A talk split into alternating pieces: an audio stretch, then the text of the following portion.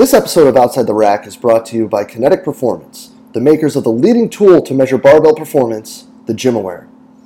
There is obviously a reason that the man who wrote the book on velocity based training, Dr. Bryan Mann, calls the GymAware the Rolls Royce when it comes to velocity based training measuring devices. And that's because it ticks a lot of boxes when it comes to being able to measure and monitor your athletes that you get to work with. Working in velocity based training at this time, of course, this is the tool to use. You're going to be able to take the guesswork out and have target zones set for your athletes so they're ready to roll. Power and strength analysis, yup, tick that box as well. Power drives the fastest sprints and breaks the hardest tackles, and you'll be able to make sure you're in the right zones with each lift when using the GymAware. So hop on over to kinetic.com.au today to learn what Evan and the team have in store for you with the GymAware. Being a practitioner in the world of sport performance is a challenging situation. We're in a spot where you're always asked to search for more. But more what? What are the questions that most practitioners in the world of high performance are asking? Well, where can I find cutting edge information? Where can I find different opinions and different ways of doing things and different feedback that I can get on the training that we're utilizing? And where's a place where I can find like minded individuals to give me solid advice when it comes to my career development? This is precisely why we built the Strength Coach Network. Within the Strength Coach Network, you're going to get exclusive content monthly from some of the top practitioners in the world, bringing you the most cutting edge information. You tie that in with a forum where you're able to connect with coaches around the world to bounce ideas off of, to learn from, and to get career advice from, and you've got your sensational one stop shop for all things career development for strength and conditioning coaches. So hop on over to strengthcoachnetwork.com slash CVASPS, that's strengthcoachnetwork.com slash CVASPS, and get your first month at half price. I really look forward to seeing you in the Strength Coach Network. What's up, everybody, and welcome to the pilot episode of Outside the Rack, brought to you by Kinetic Performance, the makers of GymAware. In this show, what we're going to try to do is dive a little deeper into some of the minds of the top practitioners in the world of sport performance to learn a little bit more about who they actually are and how they got to where they are today. Uh, to lead off the show, I thought it would be a good idea to lead by example and, and share some of these myself. Um, you know, because if I plan on asking others to be open about these things, I should probably do so myself, right? So, the first question we're going to ask is, you know, before we start, who who is the coach that we're talking with? So, who is Jay DeMayo? Uh, Jay DeMayo's a strength and conditioning coach, a guy who's trying to find answers, a guy who's trying to get better, and a guy who really cares about the development of the vocation that we're part of. Someone who thinks that there are different ways that we can give back, and I think that we should all be trying to drive the profession forward and trying to make coaches better. Um, and that's really where I've decided to put my efforts when I'm outside the weight room and off the court or off the deck or wherever working with my athletes is to try to find the best way possible to find ways to share information and to get people to connect and share their information. Um, some would say I'm a glutton for a punishment with all of these projects that we put out and put together, uh, but I wouldn't change it for the world. I think that it's really important and I really enjoy it. And, you know, the feedback that we get from most people is pretty good. So I'm excited to add another project to it to be able to learn more about other coaches and to make myself a better coach and to hopefully help other people become better coaches as well and to you know open more conversations about different avenues and realms that, of this world that we live in uh, okay so then the next question is to describe a learning situation that brought about an epiphany in your career um, for me i've got three big ones i mean three three really really big ones and i'm not even going to touch upon the one where that, that really drove CVASP. I'm going to talk about three that are all coaching and, and development oriented. The first big epiphany was when I met Joseph um, and learning how open minded you really do need to be as a practitioner. Um, when he first brought this whole idea of 1 by 20 to me, um, I would need to put an explicit logo at the bottom of this uh, this podcast in order for you to, to actually hear what went through my head. But swallowing my pride and saying, you know, what the heck, I've got four guys that two of which, three of which, excuse me, weren't going to play, and another one that was going to get limited minutes. So why not give it a chance? You know, why not see what happens? Because what's the worst thing that's going to happen, right? You know, it's. I'm just going to be frustrated with what we see, and, and we're just going to walk away from it and leave it alone and go back to what we were doing. Um, luckily for me, uh, that's not what happened. Um, we, we ended out seeing really good results, and that opened my eyes and my ears to what he was talking about and the people that he references, you know, with Doc and Natalia and, and, and that sort of thing. And it's led me down the, the path of being able to connect with some really sensational practitioners that, that can see the forest through the trees with what they're teaching, they being Doc and Natalia and Dr. Yessis. Um, excuse me, Yosef, Doc, and Natalia. Um, and it's neither of any, any of them are teaching the same thing, but they're all talking in similar languages, down similar types of directions. Um, so it's been cool. That really has opened my eyes to a lot of things. So, contrary to what people will say, uh, the minimal effective dose is a real thing, and it does work, and it's not a fear thing. Um, but we can talk about that another day. Uh, the second, I was taught by some of my younger kids that I get to work with at Nova Aquatics that nothing matters until they care and until they really want to put the effort in. Um, I've been lucky to be able to work with a young man who won a gold medal. Uh, but when he was younger, he wasn't he wasn't really all that dialed in, and he wasn't really a workhorse, and he wasn't really uh, committed, let's say, to dry land in the weight room. And one day, he and another one of the guys in the team, I think 95% busting my balls, uh, came up to me. It was actually New Year's Day. And I want to say it was New Year's Day, their sophomore, it was sophomore and junior, or freshman and sophomore year. But, you know, their New Year's resolution was to really be dialed in and, and I believe the exact quote was "try at weights," um, which is funny, right? You figure if you're going to show up and lift weights, you're going to at least try, right? But you know, they kind of went through the motions, and um, this young man then goes through really half a year of training, goes out, crushes his next meet, sets national age group records, and comes back and is like, ah, maybe I should have tried out this weight stuff earlier. But really, what that does is it goes to show that no matter what your program is, and no matter how you're teaching or what you're doing or how you're building, if they don't care, you're not going to get what you want out of them. And you're not going to be able to make them care. Like, there's just going to be some people that are only going to do the bare minimum, and you got to deal with that. And you've got to let them grow up and decide when they're ready to commit, commit, and be dialed in a little more and a little more and a little more until they're completely bought into what the whole system is and their entire you know secondary training or supportive training you know with nutrition and sleep and everything else tied in um, that was a huge lesson for me because you know they were good. They were fast. They were I mean, the fastest kids in their age level in the state of virginia. Um, but now they're some of the fastest kids, not just in the country, but in the world. So, them deciding that it was their time to commit was worth way more than me sitting there and yelling and screaming and being upset when they were kind of being like a C minus with their effort.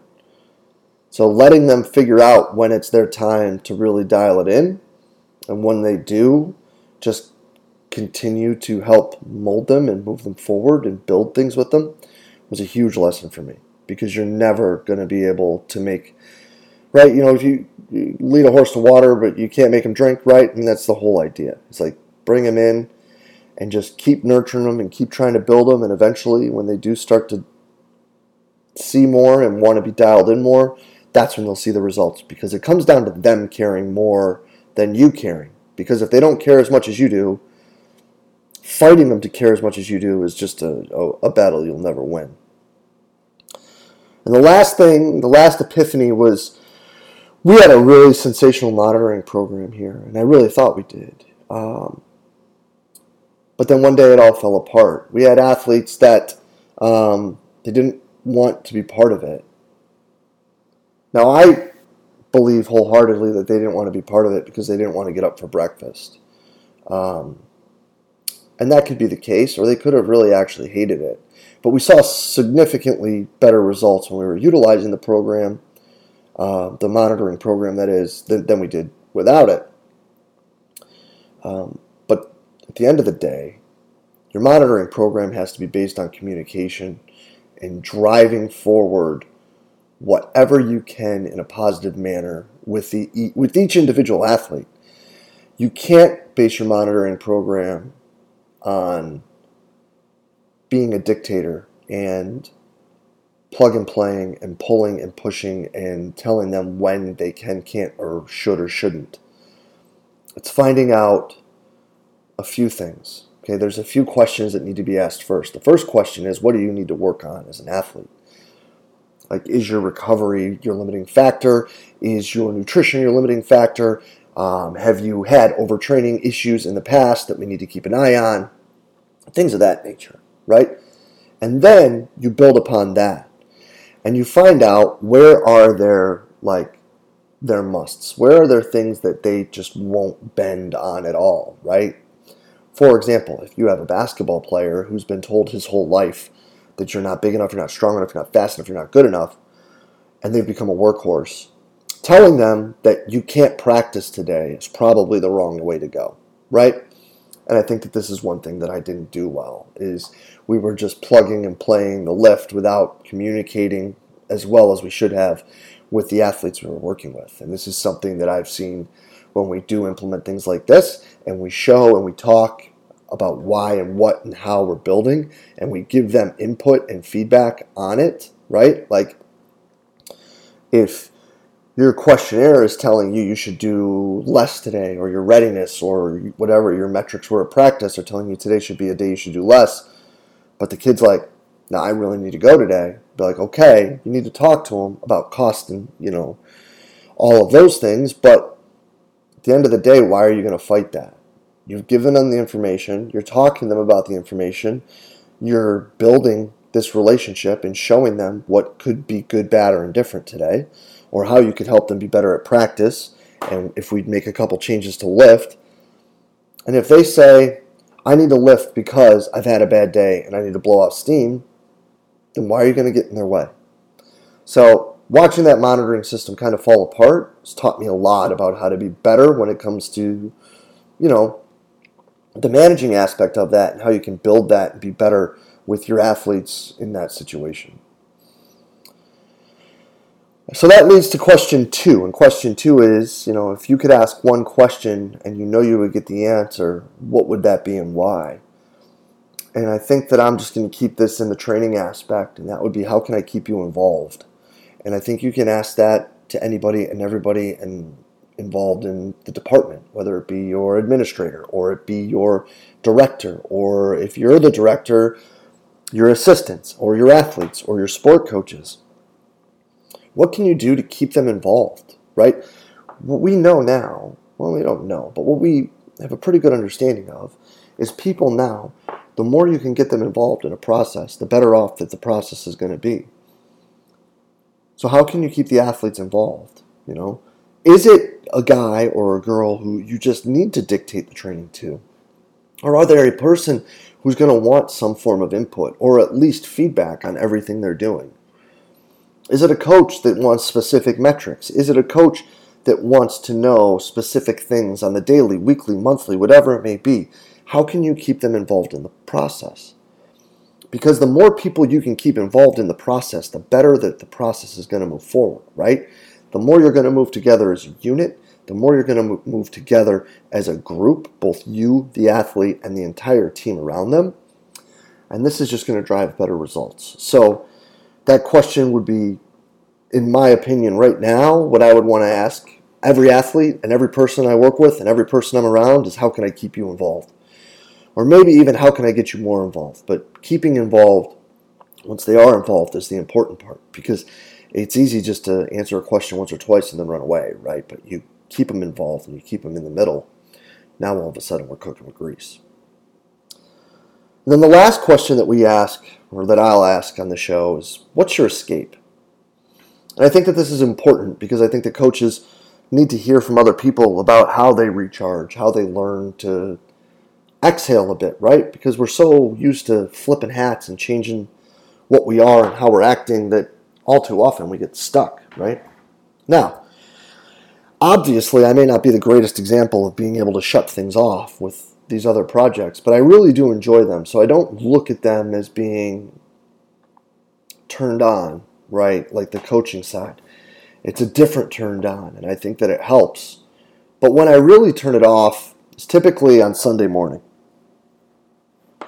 Um, Sunday morning, when I sit out back and I have some coffee and I turn the sprinkler on and I just listen and relax and breathe.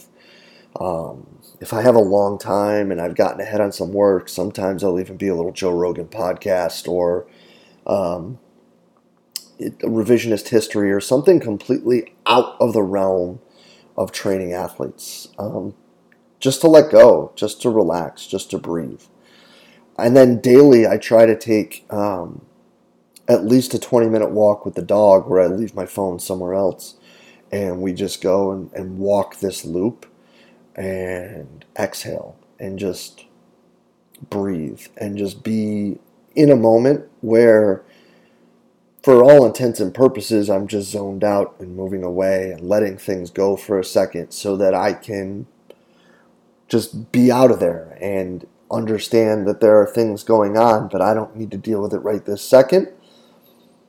I just need to go walk with, with the pup, let the mind go a little bit, maybe even turn it off, um, and, and go from there. Because I think that we are stuck in a lot of situations where we don't allow that to happen and we don't allow our minds to get away. And I think that at times that sets us up for some some trying ends and conclusions to you know to seasons to weeks to years because we've never turned it off and then it's a hard time really turning it back on because you haven't let it go so being able at some point during the day just to turn it off has, has really been helpful for me and, and like i said first you know that sunday just reboot sitting outside drinking some coffee and listening to the sprinkler go I don't know what it is. I don't know why it is.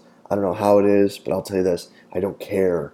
Um, it just, that's my thing. And it's worked, I guess, um, to help me kind of recharge a bit, come down a bit, and, and be a bit better because it's, it, it's kept me lined up and it's kept me being able to come back and refocus and, and get a lot of work done as we move forward. So,